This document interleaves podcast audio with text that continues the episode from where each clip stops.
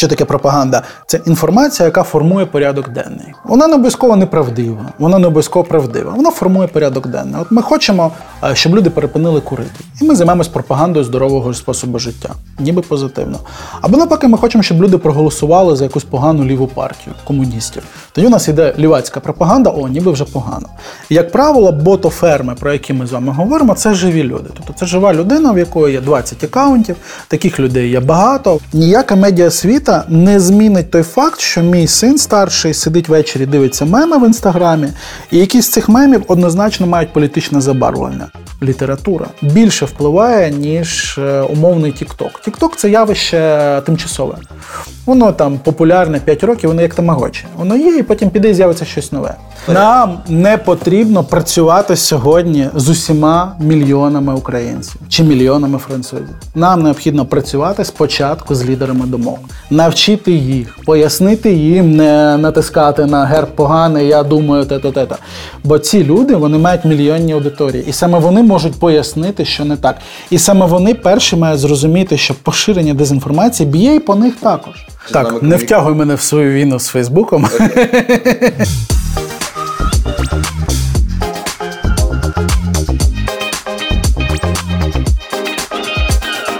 Друзі, всім доброго ранку. Сьогодні не четвер, п'ятниця.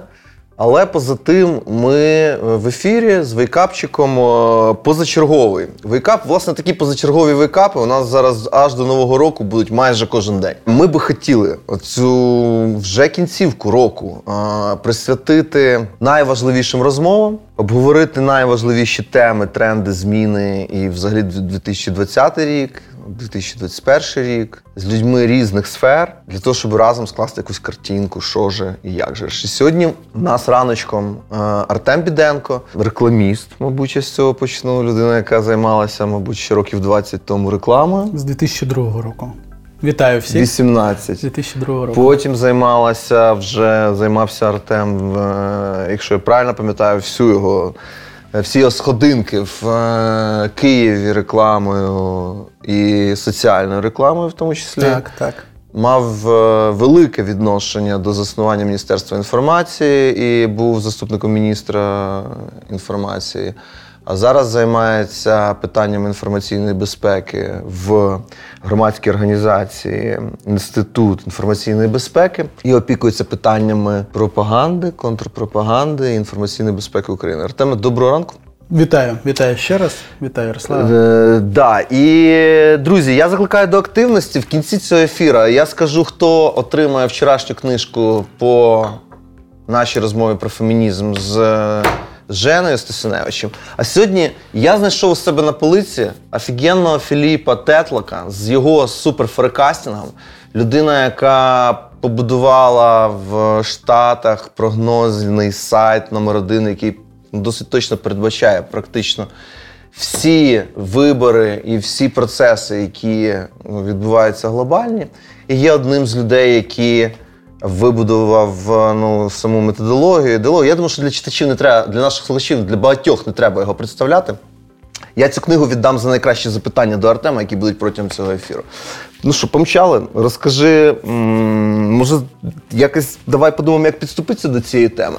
І знаєш, я коли це побачив це слово обчислювальне, я зразу вас радувався, що ми ж теж такий доказовий маркетинг. Тобто, очевидно, є якась доказова пропаганда.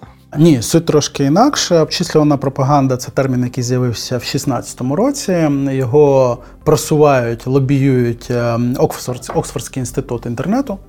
Тобто не Кембриджський Оксфорд, не, Оксфордський, не, так, не Кембридж аналітика, а Оксфорд аналітика. Почалося все, мабуть, з кількох таких цікавих випадків. Я думаю, ти про них теж чув. Один з них це робота в 16-му році під час виборів в Британії в Тіндері, коли були створені кілька чат-ботів, які комунікували з аккаунт, з різними людьми в Тіндері, але комунікували не просто так, не намагалися знайомитися, а комунікували з прихильниками лейбористської партії е, або тими, хто е, коливався, і намагалися переконати прийти на вибори і проголосувати голосувати за лейбористів. Е, На жаль, в відкритому доступі немає. Ну і це дослідження, постдослідження, очевидно, не проводилось, наскільки це було ефективно і впливово. Але сам факт, що за відносно короткий період е, машина, комп'ютер зміг поспілкуватися з величезною там сотнями тисяч людей, що в десятки разів більше, ніж може зробити реальна людина. Він примусив дослідників далі рухатися в цьому напрямі. Ну а оскільки паралельно розвивався сектор чат-ботів, ботів в кол-центрах і так далі, воно все збіглося. І вчені з Оксфорду вони звернули увагу, що в принципі сьогодні міняється сам формат пропаганди. Тобто, якщо раніше пропаганда це було скоріше, називаємо це так дуже звужено, фейк-ньюс, тобто уряди, партії, піар-фірми, хто завгодно використовує правду, неправду, напівправду таким чином, щоб досягнути необхідного результату. Або мені подобається ще такий термін є. Що таке пропаганда? Це інформація, яка формує порядок денний. Вона не обов'язково неправдива, вона не обов'язково правдива. Вона формує порядок денний. От ми хочемо, е, щоб люди перепинили курити. І ми займаємось пропагандою здорового способу життя, ніби позитивно. Або навпаки, ми хочемо, щоб люди проголосували за якусь погану ліву партію комуністів. Тоді у нас йде лівацька пропаганда, о, ніби вже погано. Формуємо порядок денний. Е, це вже скоріше в 20 столітті пропаганда набула негативних конотацій, але насправді це просто поширення певної інформації. Що ж таке обчислювальна пропаганда? Це коли ми заміняємо людину машиною і якість заміняємо кількістю. Фактично, нам не потрібна неправда, нам не потрібна правда. Суть не в тому. Суть в тому, що ми використовуємо машинні алгоритми, е, боти в тому самому Фейсбуку, які аналізують е, людей, з якими вони комунікують, аналізують, що вони люблять, в яких групах вони знаходяться, яку покупку вони зробили у Walmart чи на Амазоні. І виходячи з цих даних, вони починають цими людьми комунікувати, підштовхуючи їх до певних рішень. Обчислювана пропаганда це не текст, е, наша нація велика, давайте зробимо її ще величнішою, голосуйте за пана Дональда. Обчислювана пропаганда це бот, який стучиться до вас, ви не знаєте, що це бот. Причому це може бути Facebook, Twitter, це може бути кол-центр, який набирає вас на телефон. У нас прекрасний приклад, по-моєму, в Закарпатті був на цих виборах і говорить: Вітаю! Ви ж очевидно хочете, щоб ваш бізнес е, став менше платити податки. Ви виграли мільйон гривень. Ну, Але це щоб... це інша історія, так. Ну, це така комерційна забрати, історія. Щоб їх забрати, треба сходити на дільницю. А, Ви хочете, щоб ваш бізнес менше платив податків. Бо перед цим ця людина написала пост, що скільки можна, пішов податково і заплатив знову там 57 доларів і 27 центів. Ви ж хочете менше? Ви не думали, що цей кандидат справді підтримує е, зменшення податків? Тут нема правди, тут нема неправди. Використані дані особисті людини, які вона поділилася. Машина це швидко опрацювала, людина не може так швидко опрацьовувати. І нема навіть прямої агітації. Просто задумайтесь, що цей кандидат справді може зменшити податки. Ну, задумайтесь. Ну, мене... Оце є обчислювана пропаганда в нинішньому вигляді. Що говорять вчені Оксфордського е, інституту інтернету? Що е, це є складна ситуація для людства, тому що ми поки що не зможемо не можемо відрізнити повністю е, пропаганду від непропаганди обчислювальної. Тобто люди не можуть пройти умовний тест Тюрінга для людей. Не можуть вони відрізнити. Тобто 95% людей думають, що говорять з живою людиною, е, якщо все правильно побудувати ці алгоритми.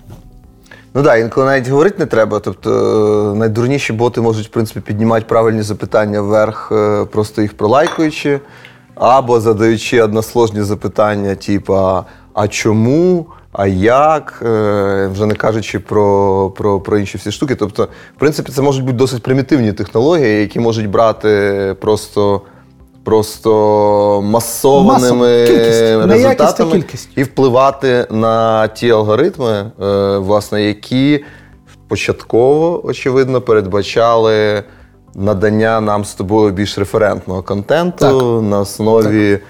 Е, реакцій інших е, користувачів і на основі наших з тобою персональних реакцій у соціальних медіа. Слухай, де справи зараз в Україні? Ну тобто зараз видається так, що да, є ніби Ну, от є ніби там Оксфорд, якийсь Кембридж, якісь аналітики. Є ніби якісь дослідження, які вже описують російські зусилля, і ну, і помітні російські ці зусилля. І є якісь там а, а, минулорічне було дослідження, яке показувало прям російський кластер у взаємозв'язку з блогерами, типу Шарія, тобто яким чином. Відбувається от, ну, е, відбувається легітимізація якогось е, меседжу чи якоїсь е, якогось шматка е- фейкового чи напівфейкового, чи навіть відносно правдивого повідомлення. Далі воно через автоматизовані рішення е- розкочується по всій. Е- по всій країні, тобто по всьому сегменту українського е, інтернету. Е, Яким чином в Україні ці справи були? Ти як людина, яка була в Міністерстві інформації, ти як людина, яка зараз займається цим вже як ГО, взаємодії з міжнародними організаціями і так далі. Е, ну, Як ми жили весь цей час? Тобто там очевидний, в очевидний спосіб є махіна. Що тут у нас є? Насправді в Україні методи обчислюваної пропаганди не були поширені, вони тільки з'являються, тільки приходять. Тому що в першу чергу обчислювана пропаганда це про машинні алгоритми, про штучний інтелект. І ми розуміємо, що навіть в світі питання дослідження штучного інтелекту знаходиться в зародковому стані, тобто на початку цього великого шляху. Я думаю, ми повернемося до цього питання окремо. Тому вся ця історія, яка почалась умовно там в 12, 13, 14 роках, набула вершини 16, 17, 18, яку ми назвали там розцвіт ботоферм, наприклад. Це не є обчислювана пропаганда, тому що, як правило, ботоферми, про які ми з вами говоримо, це живі люди. Тобто це жива людина, в якої є 20 акаунтів. Таких людей є багато. Вони і Росія ж так само працює. Тобто є там цей інститут в Пітері е, дослідження пчеловодства. Так, Періодично ми бачимо сюжети про нього. Так, так, так. Це живі люди. Тобто вони ем, це нативна фактично реклама. Тобто її сенс в креативі. Це класична пропаганда. Створи текст, в який люди повірять. Далі він може бути максимально брехливий. Бо, як казав Геббельс, чим більше брехні, тим більше люди в неї вірять. Да, цей текст може поширитися там мільйонами користувачів, але ці користувачі, як правило, навіть якщо це бот неіснуючої людини, ну, тобто ліва фотографія, все одно на нього ставить руками фізично жива людина, текст написаний живою людиною. Обчислена В цьому сенсі це не бот, просто його так назвали в українській реальності. Це фейк аккаунт. Так, так. Так, ну є багато нюансів. У Фейсбук своя є політика Відповідно, називання. Найчастіше те, що ми називаємо ну, бото-ферма в Україні, це насправді мережі фейк аккаунтс. Або подвійних аккаунтів, або потрійних і так далі. Так, так. Тобто це аккаунти, за якими насправді стоять живі люди, але вони не ті. А, І насправді це мало чим відрізняється від історії 90-х, коли спілкуючись в чаті з молодою дівчиною, ти не був впевнений, чи не сидить там старий лисий мужик. Тобто немає. Общественна пропаганда це про інше. Це про машину, яка генерує тексти на основі слів, які тобі потрібні, на основі смислу, який тобі потрібен. І ці тексти масово розкидає. А, Хороший приклад, і чому він з'явився. В першу чергу, тому що з'явились нові медіакомунікації. Це Телеграм з чат-ботами, це Інстаграм, візуальна комунікація, і Тікток, візуальна поглиблена зі звуком. Обидва канали дозволяють поширити примітивну комунікацію, те, що називається мемчики. Зараз молодь особливо любить мемчики. Це надзвичайно примітивна комунікація, і тому в Телеграмі є чат-бот, який створює мемчики. Ви закидаєте туди фотографію, на виході отримуєте через секунду мем. Він може бути смішний, може бути безсенсовий, але попадаються цікаві, хороші. Е, що це означає? Що це все можна автоматизувати. Ви закидаєте в машину е, така-то людина рідіска, тобі видає мільйон мемів, які розкидаються автоматично по мільйонам споживачів. Або мільйон текстів. Так, або мільйон текстів в різних варіаціях, які розкидаються по мільйонах споживачів, виходячи з їхніх вподобань. Хтось любить читати книжки, випадає мем, який пов'язаний з книжками, з бібліотекою. А як пройти к бібліотеці? От Рідіска каже. І так далі, і так а далі. Він і так же далі. Не, чи... не читає, він власне, же дурак. Власне.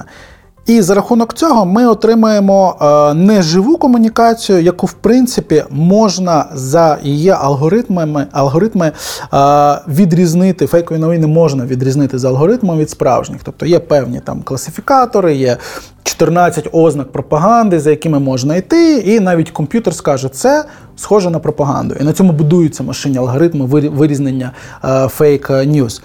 В даному випадку, по-перше, у нас будуть картинки. З картинками комп'ютери ще не ідеально працюють. Відео TikTok, взагалі є проблема з цим поки що на даний момент. І по-третє, інформація є абсолютно примітивна. Це може бути картинка і одне слово. Фотографія, сам дурак написано. Все. Що це? Це є фейк ньюс. Козел, падонок. Е... Це не фейк ньюс. Це підштовхування людей до формування певних емоційних прив'язок. І це є обчислювальна пропаганда, обчислювальна від слова обчислювальна техніка з використанням комп'ютерів, фактично. І це сьогодні є небезпека, тому що е, на людей навалюється величезна кількість інформації, яка насправді є попкорном, є не інформацією, навіть не fake news. Вона є. Чому я кажу? Fake news за Синтезована інформаційна так, хвиля. Так, так, так. В якій е, немає сенсу шукати правду і казати, дивіться, ну тут вас дурять, тут не дурять, медіаосвіта вам допоможе з цим боротися. Ніяка медіаосвіта не змінить той факт, що мій син старший сидить ввечері, дивиться меми в інстаграмі, і якісь з цих мемів однозначно мають політичне забарвлення. Вони пов'язані з Америкою, тому що їх можуть створювати в недружній нам державі. Вони пов'язані з Росією, вони пов'язані з Україною. Як ці меми врегулювати? Це навіть не в контакті з русським репом, який можна заборонити і забути. Як врегулювати мемчики, які він дивиться? Ніяк. Ніяка медіасвіта цього не дає. І ну це слухай, ну це ж якийсь. Але я розкажу, як є вихід. Да, от власне тут треба, знаєш, як в сеансі Воланда, треба ж розвінчання. Тобто, е, ну реально ми розуміємо, що глобальні платформи мають якісь свої політики. Реально ми розуміємо, що глобальні платформи не діляться з ними з урядами і своїми планами. І, грубо кажучи, це все чорний ящичок, який знаходиться навіть не ясно де фізично. Тобто, може в Каліфорнії, а може десь в Ірландії, а може хер його знає, десь в океані плаває. Е, І і, і тут є, ну, і, грубо кажучи, окей, наша глобальна платформа створює якісь проблеми вашому там українському ну, у вас люди перезбуджуються чогось і ще щось, і що? І що далі? А тут сидять якісь люди, вони, може, в міністерстві, чи в НГО, чи в інститюшн якийсь сидять. От вони вже навіть зрозуміли, що от дійсно є така проблема. Є така проблема, що соцмедіа розганяють передуті новини, розганяють емоційно пережаті новини і неправдиві набагато краще, ніж будь-які якісь reasonable news або будь-які, ну, в принципі, нормальні новини. І що далі? Тобто, які кроки, які, що що може робити от, держава чи інституція, чи ГО з цим? Е, дивись, ну е, український кейс, він дуже локальний периферійний. Насправді набагато цікавіше аналізувати кейс на кшталт е, антивакцинатори який є глобальний, який є світовий, який теж е, активно підтримується з Російської Федерації, і який надзвичайно хвилює вже не тільки дослідників, але й корпорації. Тому що навіть корпорації, е, керівники мають дітей, коханих, і вони розуміють, що ну, це теж їх стосується. Цей колокол, цей подзвін може бути і по них теж. Тому е, взагалі в світі сьогодні намагаються створити алгоритми, які б дозволили як мінімум боротися з фейк-ньюс, тобто з класичною пропагандою, неправдивою або напівправдивою, за рахунок е, не тільки якісних, але й кількісних інструментів. Вони ж ці кількісні інструменти дозволяють боротися із обчислювальною пропагандою. Що мається на увазі? Якісні інструменти це аналіз пропаганди за оціма 14 факторами. Ця табличка, яка дозволяє знайти це пропаганда. Там Загальні слова, пошук ворога, штучний вибір і так далі. і так далі. Тобто по цьому можна знайти. Що таке кількісні методи? Машина здатна, комп'ютер здатен побачити, якщо якийсь умовний мемчик надзвичайно швидко поширюється в якомусь регіоні або по світу. Його поширюють е, джерела, які вже були помічені в неправдивій інформації, якісь блогери і так далі. Його фінансують якісь структури, які невідомо де взяли гроші і знаходяться на Кайманових островах. І таких факторів може бути багато. І машина, аналізуючи кількісну інформацію, кількісну, як швидко, скільки людей залучено, фінансування і так далі, може сказати: дивіться, це схоже на певну хвилю, яка є замовною. Замовною швидше за все, ось цими людьми чи структурами, і її бажано маркувати як неправдиво. Окей, допустимо. Ну але хто я має думаю, хто, я хто... думаю, що Фейсбук і Твіттер маркують тві, е, Трампа е, от останнім часом, якраз через кількісні показники не якісні, що він там каже правду чи неправду, а скоріше е, машина спрацьована, ну, це моя така гіпотеза, на швидкість поширення, Я тобто закупівлі. В цьому сенсі про гіпотези mm-hmm. кажу, що ми по відношенню до глобальних корпорацій, це знаєш, строїтелі Стоунхенджа. Тобто, оскільки наші інструменти ну, вони ну, від, ну, примітивні, то ми можемо тільки поставити три камня і дивитися, як зорі прилітають, і казати, кажись. Трампа вони маркують, значить, Ні, ну це так теж думати не треба. Ми з тобою пам'ятаємо 90-ті, коли ділили фірму Microsoft. Була така велика історія, і всі вже забули, але був антимонопольний суд в Штатах, і Біла Гейтса ділили на кілька корпорацій. Я думаю, що антимонопольне законодавство штатів, а найбільші корпорації в Штатах, які відповідають за наші соціальні мережі, за нашу комунікацію, воно воно теж прийде до певного розділення функцій, функцій медіа, функцій комунікації і так далі. І той Фейсбук, який ми знаємо сьогодні, чи Твіттер, може через 10 років бути зовсім іншим і інакше регулюватися, і інакше комунікувати. А тут абсолютно неправильно, що Україна як держава не може з цим боротися. Це не є rocket science. І більше того, в нас хороша школа програмерська, кібернетична. Розробити ці алгоритми, посадити їх всередину комп'ютерів і створити аналог Палантіра, який нещодавно ми всі читали новину, Джордж Сорос викупив частину акцій. Це не є проблема. Це є проблема часу. Тобто, ну, ми від нами є три ресурси: гроші, час, люди. От насправді е, гроші і люди в Україні на це є. Ну, я обережно скажу, що і технології е, не в державі, але. От і відкриті ці е, технології. Компанії, які, ну, грубо кажучи, український it сектор активно грається на території е, найчастіше інших країн. Найчастіше це рішення, які використовуються для.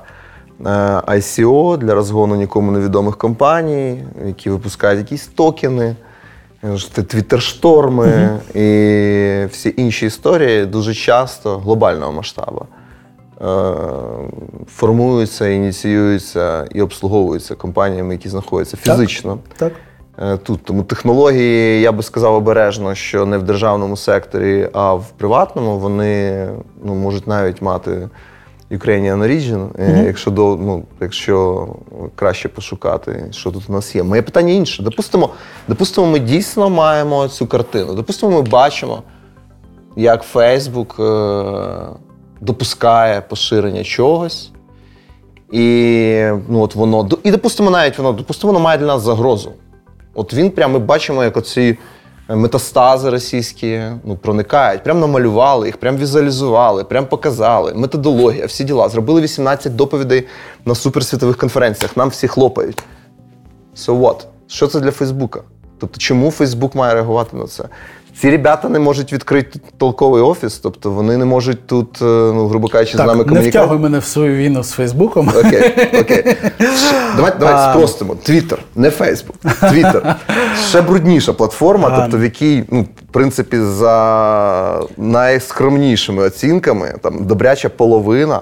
Акаунтів це автоматизовані фейк-акаунти. Але є є сьогодні інструменти відкриті, публічні, європейські, американські, в основному зосереджені на Твіттері, які дозволяють а, або знайти, чи це бот, чи не бот, ботометр так званий, або перевірити інформацію, яка поширена в аккаунті. Тобто ти просто копіюєш на сайті, це все відкрито є, і тобі видає правда-неправда. Тобто людина, яка хоче. Я теж тебе розчарую з цим, тому що насправді автоматизовані рішення, які творять е, такі так. аккаунти, вони будуються саме на тому, що існує робоча група і контрольна група. Контрольна група весь час перевіряє якусь кількість е, рішень, чи їх не бачать алгоритми, і чи їх ну, але не ж ти сам розумієш, що машинний інтелект якраз на цьому вчиться. Звичайно, але ну, якщо чому ти будуєш... я скажу, що потрібен час? Навіть Google на нас з вами вчиться, показуючи нам картинки, знайдіть автобуси, знайдіть пішохідні переходи, тому що до цього часу Google не навчився їхній штучний інтелект працювати з графікою. Ми допомагаємо. Всі ці мільярди людей, які щось шукають, вони допомагають. Тут така сама абсолютна історія. Що чим займається інститут інформаційної безпеки, який я очолюю? Перша наша позиція, що необхідно створити консорціум з міжнародних донорів і великих українських it компаній з метою створити проект, так званий центр протидії дезінформації, який концентруватиметься на розробці програмних рішень. В першу чергу. Не посадити 30 людей, які будуть е, збирати сиру інформацію і з неї вибирати погані хороші слова, а це хейт спіч, ну, значить, це є пропаганда. Ні. Створити е, програмний продукт великий, ірм продукти які зможуть використовувати державні органи, які зможуть використовувати приватні компанії, які дозволятиме, по-перше, парсити інформацію, по-друге, класифікувати її за певними ознаками. І якщо якась інформація попадає в діжку за певними ознаками, де це може бути пропаганда, може бути фейк-ньюс, обчислювальна пропаганда і так далі, разом уже з експертами, причому експерти в даному випадку знову ж таки не 30 аналітиків, які сидять, а велике поле відкрите, open source, де люди зможуть відповідати в аплікейшені, в браузері на якісь короткі запитання, вчити машину відрізняти один від іншого. І з рахунок Big Data, великих чисел, статистики, Хорошо, це ми абсолют... через 5 років прийдемо до 90% Абсолютно реальний сценарій. Тобто абсолютно ти зможеш реальний. вирізнити ну якийсь джинсою. Да? Джинсу ж легко попалить, легко. Так, Там джинса йде ну, там, поза межами новинарного блоку, джинса немає, другої сторони і так далі. Тобто, все, посадили, допустимо, навіть автоматизували грубо кажучи, через 5 років. Все, і от в тебе є ці знання. Тобто в тебе є повна картина. Правильно. Е, ну, у нас є пропаганда, дезінформація, фейк news, all the shit, всі стратити. І навіть ти бачиш там. Бачиш, ну як ну тобто, бачиш, де воно вибухнуло, як воно пройшло, і це все в тебе такий прям. Прям такі ну, в тебе. Умовний дешборд, який є. Ні, Це ж не дешборд, це потрібна якась е, візуалі... ну, візуалізація через е, через якусь інфографіку, але поза тим це можна все зробити. І це є для людей, які приймають рішення, це вже база для прийняття рішень.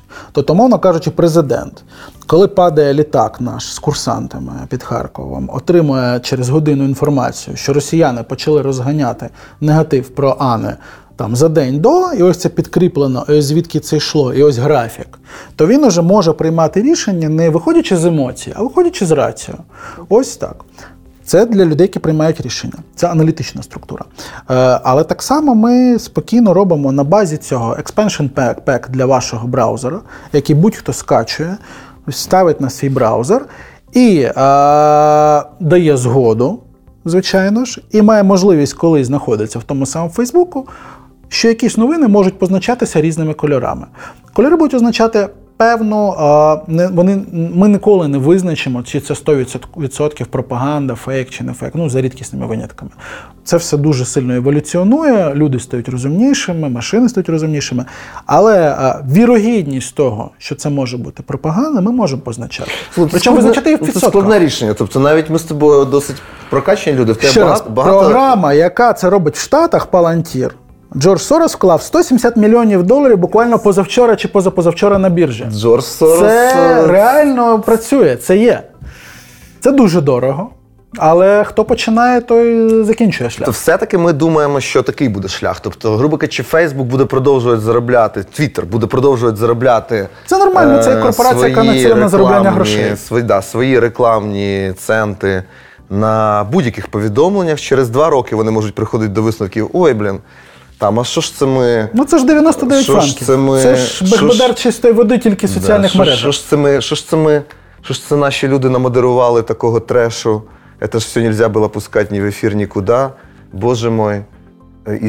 А ні, извините, ні, он вони гади це робили. Я тобі да, е. підіграю. Ось ця погана компанія з тої маленької країни. Ми їх закриємо. П'ять, все. Ми вирішили п'ять, проблему. Цілих п'ять. Ну ми в Штатах зараз. Ми вирішили проблему. Але прямо зараз в Штатах ми нічого не можемо зробити. Ви, звісно, можете всі нас бойкотувати, виходити з наших ну, своїми рекламними бюджетами. Ну ми в Штатах не бачимо зараз жодних ознак, нічого. Тут важлива позиція держави. Е, і в мене є історія з нашої історії, ну з нашого міністерства.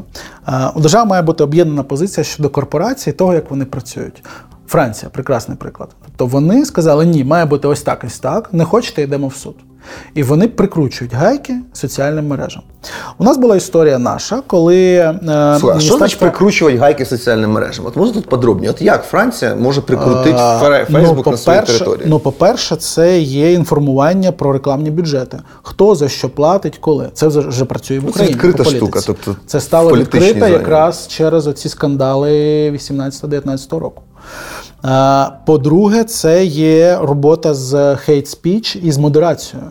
Як модерується? Відкриті алгоритми модерації.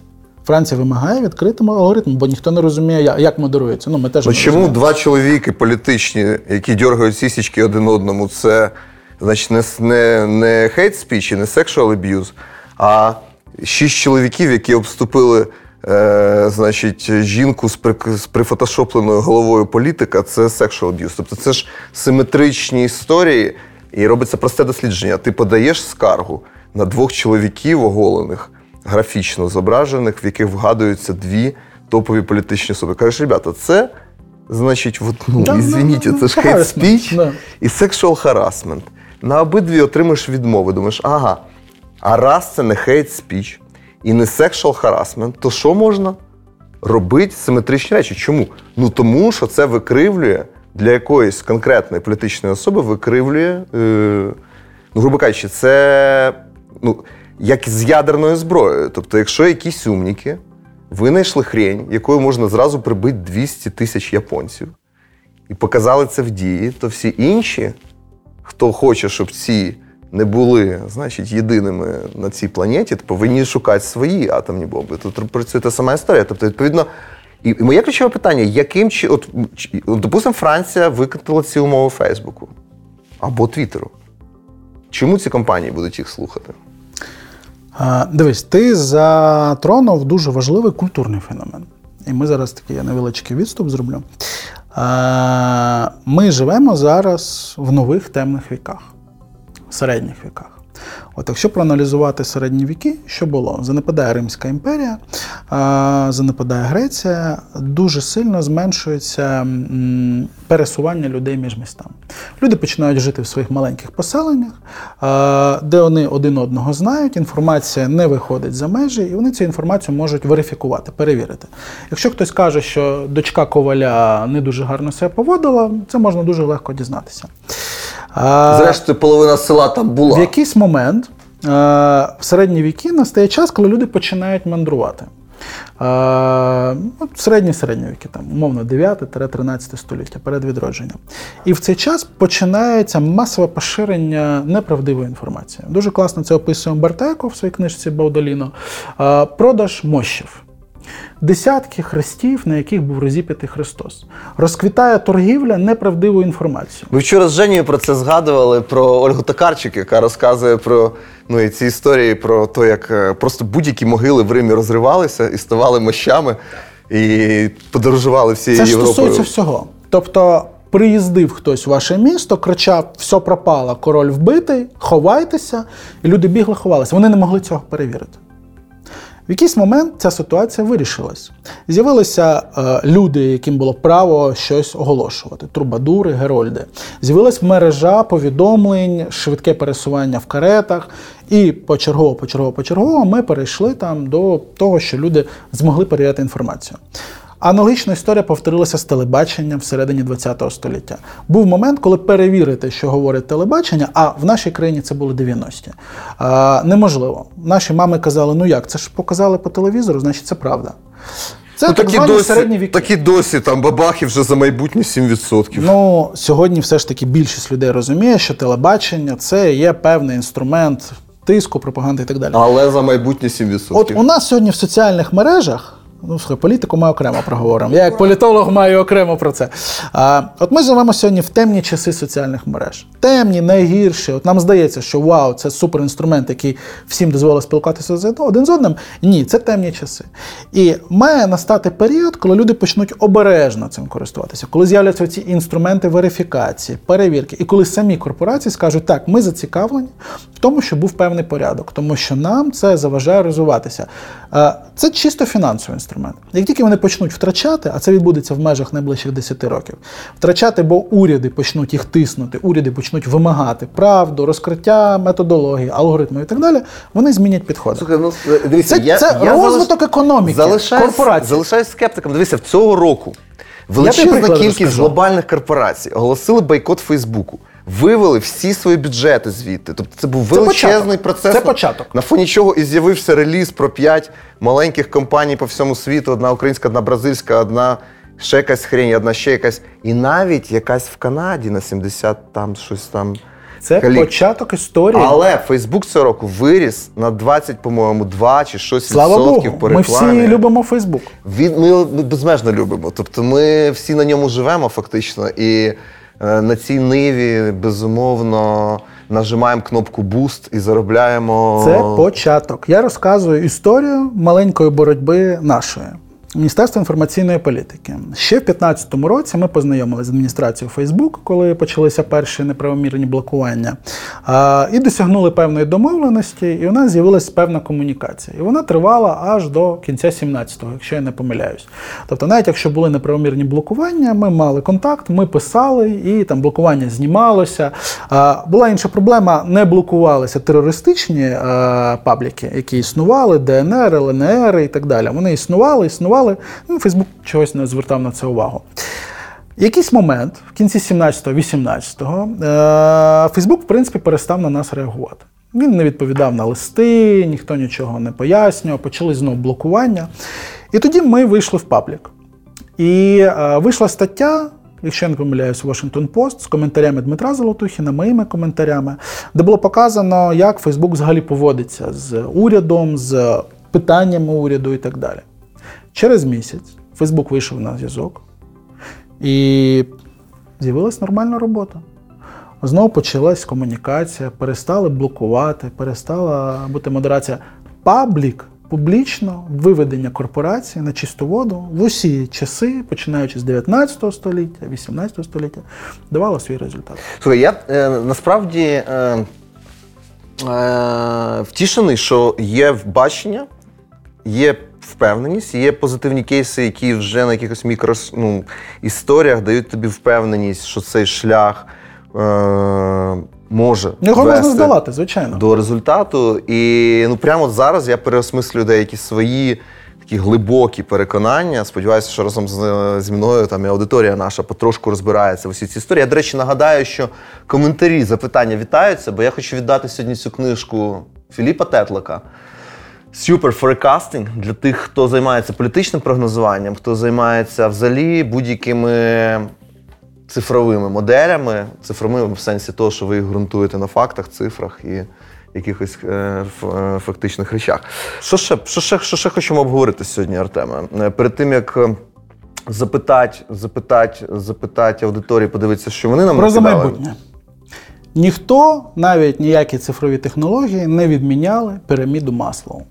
Якщо більшість людей живе на першому рівні забезпечення своїх фізіологічних потреб, то звичайно, що вони будуть звертати увагу на ті проекти, які обіцяють забезпечення цих фізіологічних потреб. Чим вище соціоекономічний рівень держави і людей, і це якраз один з методів е, в цій книжці, е, тим е, більше питань люди задають, тим більше вони сумніваються, тим про глибші якісь речі вони задумаються. І тим менше має шансів на перемогу тимчасові політичні проекти, які мають на меті тільки е, надурити і прийти і отримати свій ресурс, і все. Тобто ти віриш в просвіту? Ти віриш про те, в те, Я що. вірю в прогрес. Окей. Прогрес. А, людство розвивається. Чим далі людство рухається, тим більше воно є критичне, самокритичне. Тобто, все-таки ти заперечуєш, що ми живемо в епоху постмодерна, де сенс і різон. Постмодерн в 90-х. Сьогодні зараз у нас що у вже є такий критичний підхід до всього. Люди в усьому сумніваються, і це на фоні е, суперрозвитку научпопу. Це такий дуже цікавий феномен, який ще треба людям е, вченим вивчити. Е, З одного боку, люди нічому не вірять, з іншого боку, масово читають Хокінга, е, астрофізику, е, вірять в польоти на Марс і так далі. І так далі. Тобто у нас прогрес е, поєднується з такою тотальною недовірою. Це цікаво. Це Така Орвелівщина, міра та війна там. е, Скоріше, ми стоїмо на, на, на, на розвалі імперії та е, 84 е, і дивимося, який же ж це буде новий дивний світ. І поки що не знаємо. Е, давай ще поговоримо, може, знаєш, в контексті пропаганди. Ну зараз ми здебільшого все-таки крутимося в цьому внутрішньому контексті. От ми Україна, є тут якісь челенджі, є якісь у нас ну, ці виклики. Ми вже маємо якісь там досвіди успішні. Та-та-та-та-та. Але ну, коли ми говоримо, наприклад, про такі зовнішні виклики, як Російська Федерація, ну навіть якщо ти торкнувся проблематики там. Е, Кампанії по антивакцинації, які вони розкочують е, в себе. Ну, очевидно, що ми не можемо отак, от, от, от, е, зсередини себе планувати ефективні е, протидію е, цим зусиллям, тим більше в глобальному масштабі. Які тут можуть бути ну, історії, чи, чи, чи яка може бути діяльність, яка буде синхронізувати подібні? Ми ж не одні такі. Наверняка якісь ребята в Польщі сидять, думають про те саме і приблизно про ті ж виклики. Нав- нав- Наверняка вся Прибалтика про це думає. Е, Європа потихенечку починає щось розуміти. Е, ну тут, звичайно, мова в першу чергу про взаємодію, і це теж є ознака нового часу. Це є відсутність кордонів, е, можливість комунікації всіх з усіма однією мовою англійською, використання єдиних платформ. І тут чому ми любимо той самий Фейсбук, наприклад. Е, Ми, наприклад, е, наш інститут є членом такої європейської ініціативи СОМА. Це обсерваторія дослідження питань дезінформації. І е, учасники СОМА сьогодні, чому я сказав про антивакцинаторську пропаганду, от сьогодні ми всі дуже занепокоєні цією історією. Тобто у нас іде переписка, у нас іде обговорення, в яких країнах виникають які історії, як пов'язані бунти антиковідчиків на вулицях, тої самої Франції, країн Балтії, як вони пов'язані з пропагандою, звідки це береться, як цьому протидіяти. Наприклад, от саме зараз така топ-тема, яка до нас ще не дійшла, це є фільм французькою про ковід, де дуже багато теорій змов об'єднано. Разом там якось вони навіть прив'язують цю теорію змови про демократів, які дітей е, гвалтують, вбивають. Е, ну, тобто, це такий продукт супер там. Російської пропаганди, що Європа загниває, все погано. І він зараз заходить в газети, в на ТТВ е, країн Європи. І це дуже непокоїть вчених. І зараз така піднімається хвиля, як цьому протидіяти. От прямо зараз. До України ще це не дійшло взагалі. Це буде десь через кілька тижнів. ну у нас ходять з хрестами проти вишок, те- вишок ТЕЧ. Так, так, але, але е, ми можемо вже побачити, що якщо це відбувається у Франції, це буде у нас от через кілька тижнів. Тому ця взаємодія вчених, взаємодія дослідницьких центрів, яку ми, в якій ми беремо участь, вона дуже важлива.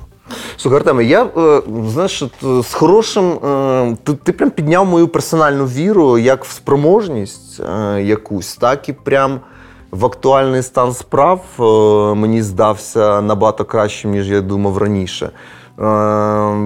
Питання. Питання, як це все-таки як інституція буде жити. От, ну, там, наскільки я розумію, Міністерство інформації, яке було, от, воно робило, Ну, якусь частину, робило якусь частину роботи.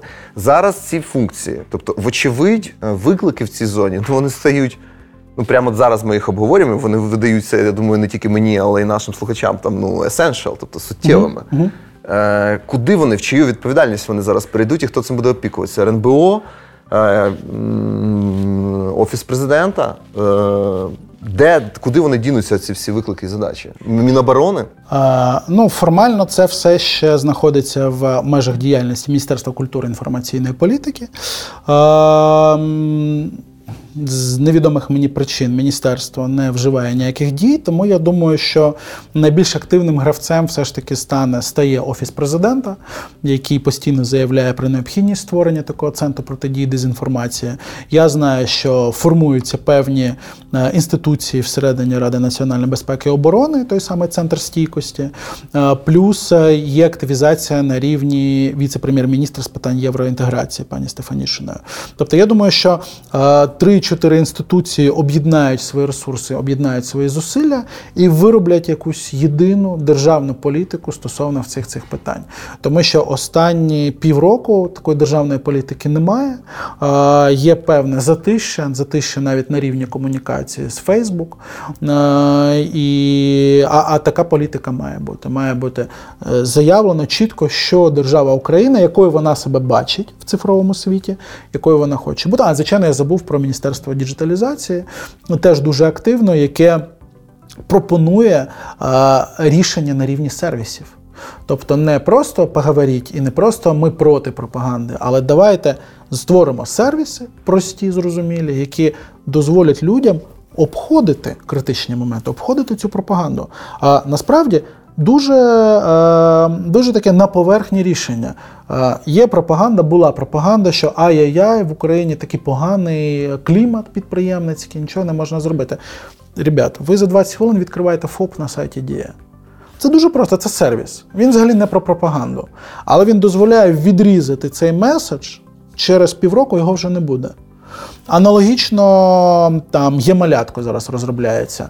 Є величезна проблема. Оці пакети малюка. Подивіться, наскільки воно розкрутилося, з нічого створена проблема. Звичайний сервіс, електронізація, діджиталізація цієї послуги через півроку відріже ці моменти. Ну, взагалі, е, якщо під диджиталізацію ми саме маємо на увазі не не множення контентового так. продукту. Я і я якраз і кажу, що ми не дивимося в сторону а. сервісів, а сервіси насправді можуть вирішити дуже багато питань культурного характеру. Тому що, ну, тобто, грубо кажучи, е, в рекламній індустрії панує таке враження, що всі ми тепер диджитал. І ми ще скажемо: ребята, ви там більшість в рекламній індустрії не диджитал. Тому що коли ми кажемо диджитал, то ми в першу чергу дивимося в дигітальний цифровий продукт. Угу. І дивимося в продукт, який е, може множитися і масштабуватися безкінечно, угу. з миттєвою швидкістю ну, і лежить десь на алгоритмах, базах даних і надає вебовий, ну, власне, є вебово локалізованим продуктом. І тоді, звісно, це і це більше ми там говоримо mm-hmm. про диджитал світ. Е, рекламна індустрія вважає, що диджитал це про те, щоб твій ролик з телебачення побачили в е, на телефоні. На телефоні. Так. Тепер ми в смартфоні в we are digital. No, you are not guys digital. Ні, ну реклама це в принципі звужено. Те, що АТЛ, воно ще більш звуженіше. Ну, Воно не може апріорі рухатися в сторону створення сервісів. Це навіть не BTL, це нова реальність, коли треба ну, говорити, ти книжку говориш, а книжка насправді може бути більш digital за своїми методиками і підходами, ніж ролик на Ютубі. Це парадоксальна ситуація. Але я недаремно сказав про розвиток научпопу сьогодні, тому що сам сам научпоп література більше впливає, ніж е, умовний Тікток. Тікток це явище тимчасове. Воно там популярне 5 років, воно як тамагочі. Воно є, і потім піде і з'явиться щось нове.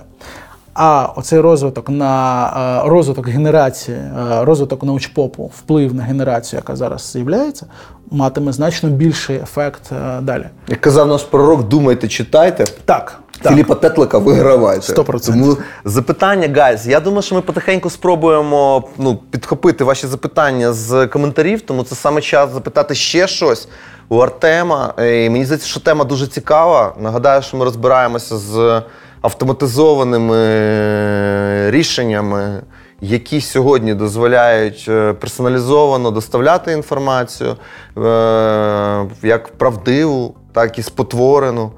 Е, сегментувати її користувачів, накопичувати дані про них і відповідно до цього вибудовувати е, дуже швидкі, дуже масштабовані і дуже обширні е, системи інформування або пропаганди, або одурманювання, щодо яких потрібно випрацьовувати якусь полісі правила. Якусь, якісь правила і якусь протидію, ну тим більше в умовах глобального світу. От про це все ми говоримо.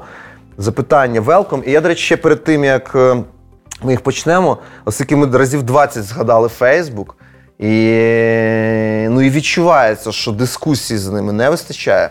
Якщо ця, цей вейкап докотиться до Катерини Крук, запрошую вас в ефір поговорити про те, як це все виглядає з точки зору Фейсбука. Е, і чого Фейсбук очікує від е, українського простору чи від паблішерів, які тут є, і яким чином Фейсбук хотів би, щоб ці правила розвивалися, і яким чином е, би нам всім покращити трошки діалог. Катерино, велкам, буду радий вас бачити.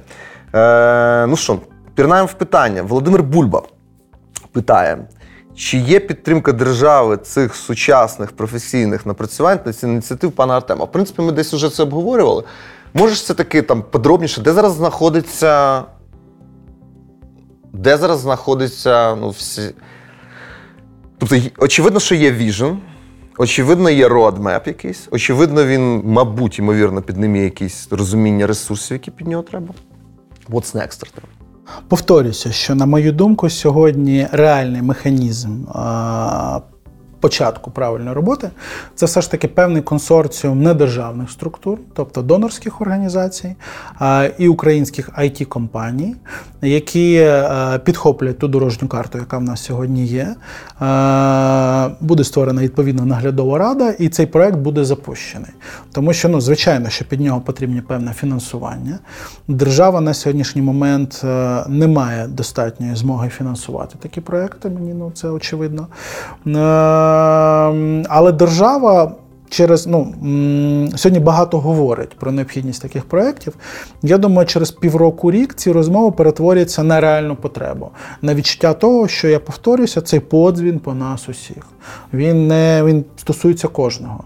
І він стосується не просто там російської пропаганди щодо подій на Донбасі. Це широке коло питань. І антивакцинатори це лише такий перший дзвіночок щодо того, де розхитується порядок денний світовий і де розхитуються порядки денні конкретних держав. І таких ситуацій буде виникати дуже багато. Мій улюблений приклад це перевернути прапор український, який був дуже популярна історія в 2015 році. Це чистий російський вкид. У вас прапор неправильний, переверніть. І люди почали між собою сваритися. Як же ж правильно, блакитний зверху чи знизу? Людоньки, да це вкид російський, це чиста пропаганда, причому от конкретно ця обчислювальна. Тому що там немає ні правди, ні неправди, це спроба роз'єднати на вигадані речі. І такого буде дуже багато. І тому е, починати сьогодні треба тими, хто розуміє. Це донори, це айтішники, це рекламісти ті самі. І державі передавати, коли держава нарешті збереться з силами, ресурсами і зрозуміє, хто вона, де вона, хто цей ключовий орган. Ну, поки що це процес. Донбас ти згадав, і в нас е, Юлія Корбутяк е, з запитанням, що робити з Донбасом, там суцільний фейковий потік. Е... Ем, ми не можемо сьогодні вирішити проблему конкретних регіонів, конкретних медіа. Насправді, питання Донбасу воно е, однорівневе питанню Фейсбуку те, що тебе хвилює, наприклад. Тобто є корпорація з закритими правилами, е, які невідомі нам, і корпорація може карати нас за порушення цих правил. І для того, щоб е, ми були на рівних, держава має нас підтримати і вимагати від корпорації пояснити ці правила. Фер. І тоді ми не будемо їх порушувати. Як мінімум симетрії. Це проблема, застос... яка хвилює тебе особисто. Як мінімум симетрії в застосуванні так, цих правил. Так, Тобто, якщо ти цій корпорації даєш свої гроші наприклад, своїх клієнтів, то ти вимагаєш від корпорації теж певної чесності. Але цієї чесності ти не маєш, а вона тебе карає. Оце твоя проблема. Насправді це проблема рівного рівня е, такого ж рівня з Донбасом, з проблемою тих територій, тому що е, від нас вимагається різними групами, е, в тому числі які там живуть, що Україна має якісь зобов'язання. Водночас вони хочуть жити в своєму закритому світі, брехні, вигадок і так далі. І вирішити цю проблему можна виключно, коли ці права правила стануть єдиними для всіх. Це проблема виборів на, е, на території Донбасу, виборів місцевих. Та, яка є сьогодні наріжним каменем в суперечці мінських угод. Ми вимагаємо кордон, і тоді ми зможемо забезпечити єдині правила виборів. Росія вимагає проведіть вибори, а потім буде кордон. Ну тому що вибори вони хочуть провести на своїх правилах. Питання рівності правил, створюючи алгоритми машинні ми можемо забезпечити правила, тому що машині все одно, як це називається, Вінниця чи Луганськ. Машина однаково рахує, однаково байти зводить з байтами нулі з одиницями. І тому ми говоримо, я говорю, що треба створювати цей центр, і він в тому числі допоможе нам з проблемою пропаганди на тих територіях. Тому що. Там сьогодні люди можуть дивитися за допомогою супутника українські канали, але вони не роблять цього. Вони не рухають свої супутникові антени в сторону України, українських е, супутників. Вони дивляться російське, бо вони так звикли. І поступово необхідно давати можливість, закидати туди можливість перевіряти інформацію. Це дуже повільний процес, дуже повільний. Тобто в цьому сенсі Росія закидає нам е, шаріїв гордонів значно ефективніше, ніж ми закидаємо будь-що на ну, Донбас. Ну, Тому що вона централізована авторитарна держава, а у нас поки що певний є розбрат щодо бачення, куди ми рухаємось. І ще питання про російські платформи. Я як ну як ні, ніхто розумію актуальність е, створення наших платформ моніторингових, парсингових і так далі, оскільки більшість інструментарія, яким ми зараз користуємося в кирилічній зоні, це російські розробки. Не буду називати бренди, щоб знову ж таки не наштовхнутися. Я тебе е, шокую. Е, Є питання проблемне єдиного бібліотечного каталогу, тому що бібліотеки України використовують в більшості своїй російську програму. Так от дивись, і я тобі наведу конкретний, дрібненьке. на конкретний приклад. Коли е, ми були частиною моніторингу соцмереж по MH17 для уряду Нідерландів, одна з таких компаній, яка є е, ну, фактично лідируючим гравцем на ринку е, моніторингу соцмереж, нам відмовила в доступу, просто в фізичному доступі, до цілого ряда просто ключ- ключових слів. І в персональній переписці пояснили, що ми не можемо. І звініть, ну і далі не будемо знову ж таки усугубляти. І ну, це конкретна проблема. Тобто вона прям явна. Тобто, ти хочеш всього-навсього використати платформу з її функціоналом для того, щоб просто відстежити в конкретний день перед ним і в конкретний час якийсь набір ключових слів, платячи за це гроші. Я like a customer.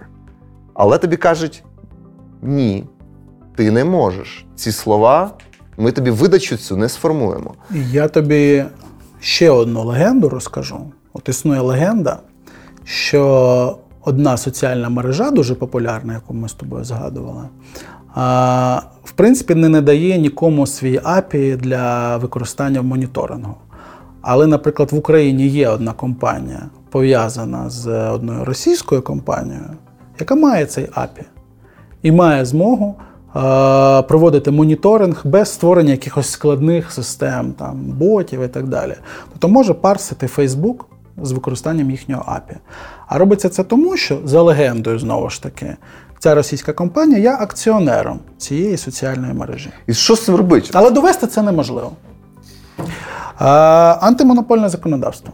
Тут, е, на жаль, Україна є лише маленьким гравцем великої глобальної історії. І е, ми маємо підтримувати великих гравців Францію, ту саму Німеччину, Штати, антимонопольне законодавство їхнє. Е, І я думаю, що правила все ж таки будуть наведені. Тому що весь світ, вся глобальна економіка рухається впродовж останніх 300 років до вироблення єдиних правил для всіх. І тоді це для всіх благополуччя, для всіх розквіт, більше грошей і так далі. Інакшого бути просто не може. Інакше це буде анархія. Е, Чому я кажу про темні часи соціальних мереж, з яких ми маємо нарешті вийде? Я впав в в YouTube, щоб подивитися, що нам пише YouTube. Якщо у вас є, ребята, запитання, то це час їх задати і розібратися з тим, що ви не зрозуміли в цій розмові. Тому що я підозрюю, що цілий ряд термінів чи цілий ряд вжитих е, слів, е, навіть слово парсити, може не всім бути зрозумілим. Сміливіше задавайте запитання. Вікторія Ш. З Ютуба питає, як зараз можна перевірити, чи новини не фейкові. Ну, ніби просте запитання, але мені здається, що воно не дуже просте. А, ну, є таке загальне правило, е, як вирізняти фейк. Це задавати питання. Самому собі і уявному співбесіднику, співрозмовнику, в якій є цією новиною. Хто це вам каже? Чому він це каже? Чого він хоче від вас добитися цією інформацією? Чи є там альтернативна точка зору? Чи є посилання на авторитетні джерела? Ну, наприклад, державні органи, цитата державних органів. Бо, як правило, в критеріях ем, ем, правдивості інформації е, офіційна інформація є одним з найвищих, які підвищуючий коефіцієнт правдивості. Тобто державні органи, як правило, кажуть правду, вони перевіряють або нічого не кажуть. Державні органи, не політики. А, і коли ці питання сам собі задаєш, читаючи новину, то в тебе вже з'являється якесь бачення. Хм, Цікаво, тут е, явно якісь слова використані, які хочуть мене підвести до якогось емоційного стану. Немає альтернативної думки. Тут е, е, чомусь говориться про уявних них як ворогів, які хочуть нам зла, але вони не називаються. Ну, це є один з. Одна з ознак пропаганди і так далі. і так далі. Тобто питання в інтернеті легко знайти ці 14 факторів. Питання по цих 14 факторів дають кожній людині дуже чітке розуміння: це фейк-ньюс чи не фейк-ньюс. Але е, це не вирішує проблеми ну, такого глибинного фейковості, коли новина повністю придумається і її треба перевіряти. Ну, от, наприклад, як на, на Влада Голландії заявила, а, що там. У них є вакцина проти коронавірусу, яка на 100% вирішує питання. Та Іде цитата Та ще хуже, як ви ставитеся до ініціативи одного політика ну, дозволити е, одностатеві шлюби. І тоді і запитання: ну там так, ні. А чи підтримуєте ви ініціативу? Далі йде прізвище ім'я, не будемо згадувати. І охоплення поста рекламне, безумовно, на сторінці вчора створеній. Е, значить, ну, допустимо, там 5-10 мільйонів українців з frequency 5, тобто з частотою 5. Приблизно 200 тисяч відповідей на це шокуюче запитання. Ну і всі скарги ж, ребята, це ж fake news. Це фейк ньюз. Ну це не news, це класична політична пропаганда. Класична. Ми згадуємо 60-ті роки, Штати, відомий ролик а, а, Дейзі е, Маргаритка, де до одного політика прив'язали бажання ядерної війни. Ролик один раз показали, зняли з ефіру 60-ті штати. Ну це класика. Тут люди мають включати свій мозок і аналізувати самостійно. Ну, не може держава чи громадська організація ти- за них ти- щось ти- придумати. Ти бачив це дослідження е, щодо чого українці не готові миритися, яких тем в медіа? І там ця тема, е, всі вся ця наша ліберальна адженда, це ці червоні маркери. Тобто всі ці там права меншин. Там. Бо піраміда Маслоу. Я вже ж це сказав. Піраміда Маслоу все одно домінує. Але бач, ти, ти, ти е, все-таки маєш цю рамку, що є якась критичність, що там користувач навчиться мислить. А всі дослідження нам показують, що користувач не хоче мислити. Користувач хоче емоційно реагувати. Я не хочу дивитися телеканал, на якому обговорюють рівність прав меншин. Нахрен. Не буду дивитися це. Українська ситуація дуже специфічна, тому що е, ми знаходимося на початку життя в цивілізації медіа, який там та сама Європа пройшла в 60-х, 70-х роках. Е, і навіть якщо порівнювати з 90-ми, ми бачимо суттєвий прогрес для України, дуже суттєвий. Картинку погіршує поява соціальних мереж. Я ж кажу, темні часи настали, бо з'явилися, бо від телебачення ми різко перескочили в свободу соціальних мереж. Можливо, через 5 років з'явиться ще щось нове. Віртуальна реальність. Ти будеш одягати окуляри, е, і там взагалі для тебе буде вигаданий світ. скептичні зараз, да, щодо- я щодо розумію, це просто VR, як да. метафора, певна, щодо VR.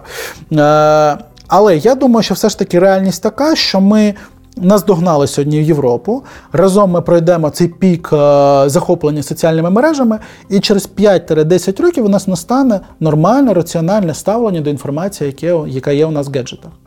Е, і ми почнемо її спокійно споживати. Не з захопленням, не емоційно, не кожен пост ти бачиш і думаєш, так, я маю щось висказатись на цю тему. От навіть у нас з тобою більшість наших знайомих в Facebook, вони про щось хочуть висказатись. Я вчора дуже Вони хотів висказатися бачать- про герб. О, герб, прекрасна історія. Його перевернув. Прекрасна історія. Значить, тоді думаю, Навіть боже, я ж російський наратив жену.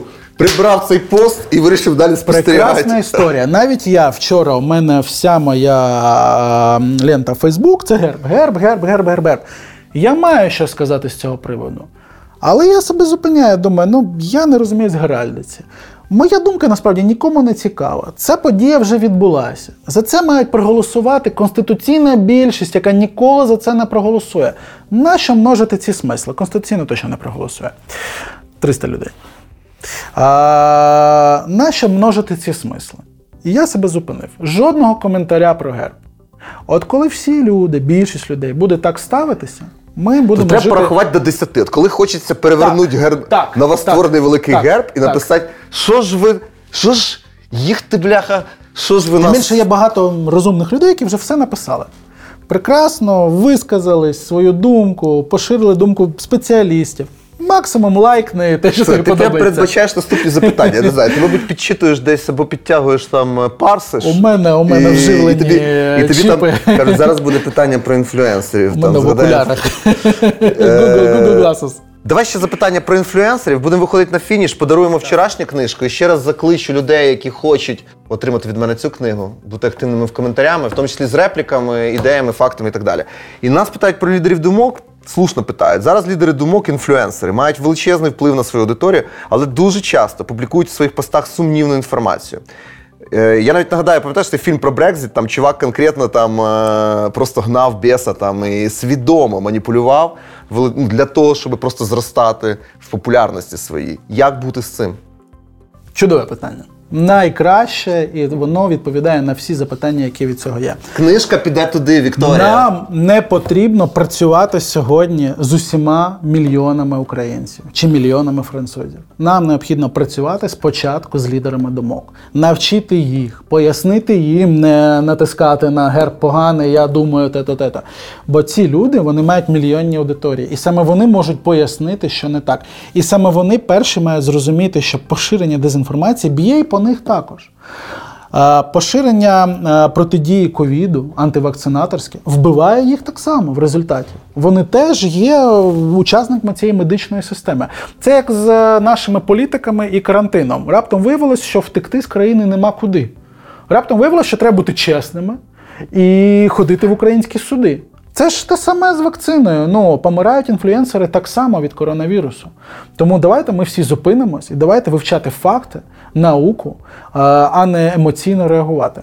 А працювати з інфлюенсерами простіше, бо їх ну, навіть в Україні ну, 10 тисяч. Це політики, лідери громадської думки, журналісти ну 20 тисяч. Але з ними реально працювати. І тут якраз нам на допомогу приходять методи обчислювальної пропаганди, тому що таргетинг це наше все. Сьогодні є можливість достукатись до всіх 20 тисяч з допомогою таргетингу, донести їм необхідну інформацію, зібрати з них їхню думку. І це може робити програмний комплекс Центру протидії дезінформації. Якщо ми всіх 20 тисяч зробимо нашими експертами: тебе, мене, оператора, звукорежисера Катерина. нашого. Катерину. Долучайтесь. А, поставимо їм додаток на телефон, який щодня буде кидати якусь коротку інформацію. Там російська вакцина найефективніша. Що ви думаєте, це правда чи неправда? І ці 20 тисяч будуть клікати, так чи ні? Не треба багато для цього роботи, але не мають ну, Ну, клікати поки там три алтайські ті дятли не захворіли, ще 42, А. тобто ще можна було якось сперечатися. Машина але... збирає цю інформацію. Так само, як Google збирає з нас пішохідні переходи. І через 5 років ми навчимо машину самостійно казати, ця новина правдива чи неправдива, за різними ознаками, в тому числі чисто вона навчиться. І це буде діяти. Це буде діяти в 95% випадків. Так, 5% у нас будуть критичних, вони будуть небезпечні. Ну але ж не, не чуваки, які Ну, для цього вже... один одному дергають Так, за сі. Ну, так. це ж... е, Ну, для цих 5% існують аналітики, експерти, які зібралися, проаналізували, подумали, сказали, ні, ну це, мабуть, точно пропаганда, ну це не можна вже вірити. Але не всі 100% аналізувати, на це людини не вистачить жодної. І такий буде це впливовий інститут, що він бах, написав про це новину. Ха, і ну, через місяць дай Бог. Фейсбук прибрав цей пост. Через місяць, через годину. Може, годину. Через годину треба, щоб Це- було. То, що ти оптиміст. А я буду радий, якщо вони і через місяць це зроблять. Дивись, я до ну я розумію абсолютно Фейсбук як корпорацію, їхні підходи це нормальні підходи. Ми живемо в великому глобальному світі, де економіка домінує, де корпорації домінують. І тут уряд без допомоги уряду дуже важливо, дуже важко з корпораціями комунікувати. Коли уряд тебе підтримує, коли уряду є позиція, тоді і корпорація йде на зустріч. І вони це теж декларують. Це є позиція Фейсбук, яка була до нас звернута. Шановні, ви визначіться, що ви хочете. Озвучте це, дайте людину відповідальну за е, комунікацію від уряду, і ми з вами готові комунікувати. Ми будемо Ну, фактично така корпоративна глобальна дипломатія. Так, тобто, так, так, так. як України є посольство Ну, в Штатах, Це є такі правила. Ми Оч- маємо під них підлаштуватися. очевидно, ми маємо творити свою глоба... Абсолютно. дипломатію з Global Corporations, Абсолютно. які повинні, в общем-то, якось зважати І на те, що вони творять на нашій території. І вони теж в цьому зацікавлені. І я похвалю тут Фейсбук, бо він зробив дуже багато проєктів на підтримку виборів, на медіаосвіту під час виборів ще в 18-19 році. Тобто рух іде з обох сторін. Звичайно, що коли Україна втрачає поступ, втрачає це розуміння цілі, то тоді і корпорація розслабляється і робить те, що вигідно для її акціонерів. Це нормально. Друзі, 10-13, це означає, що ми вже пересиділи нашу годину. Мені здається, що тема більша, ніж е, Запрошую. цей час. Я готовий. Тема більша, е, ніж деякі мої поточні уявлення про неї. І я би взяв місячішка 2-3 підчитати і ще поговорити з Артемом десь там е, в кулуарах, і може ще з якимись розумними людьми. І ще раз зайти в цю тему, тому що вона мені здається надзвичайно актуальна. І від того, як ми ці челенджі е, роботи з фейками, єдиних правил. І чи буде все-таки більше у нас просвіти чи пропаганди? От як ми з цим справимося, від того напряму залежить успіх ну, нас як як країни, як нації, значно більше, ніж від того, який буде у нас герб. 100%. Е, Guys, подяку вам за увагу. Книга Тамари Марценюк, про яку ми говорили вчора з е, Женєю Стасиневичем. Поїде Наталія Данилюк. Наталія, напишіть нам, ми вам її передамо. За її пост про неожиданно Джен Ейр вибрала наша команда. Женя, не критикуй мене, ми за Джен Ейр віддамо цю книжку про фемінізм. А книжка про суперфорекастинг е, я з своєї легкої руки хочу віддати Вікторії Ш. За запитання про інфлюенсерів. Воно було важливим і, по суті, підвело логічний підсумок. А Філіп Тетлик їде вам. Артеме, дякую. Дякую. Супер рано. Всім гарного дня. Дякую. Вчитися, читайте і перемагайте глобальні корпорації.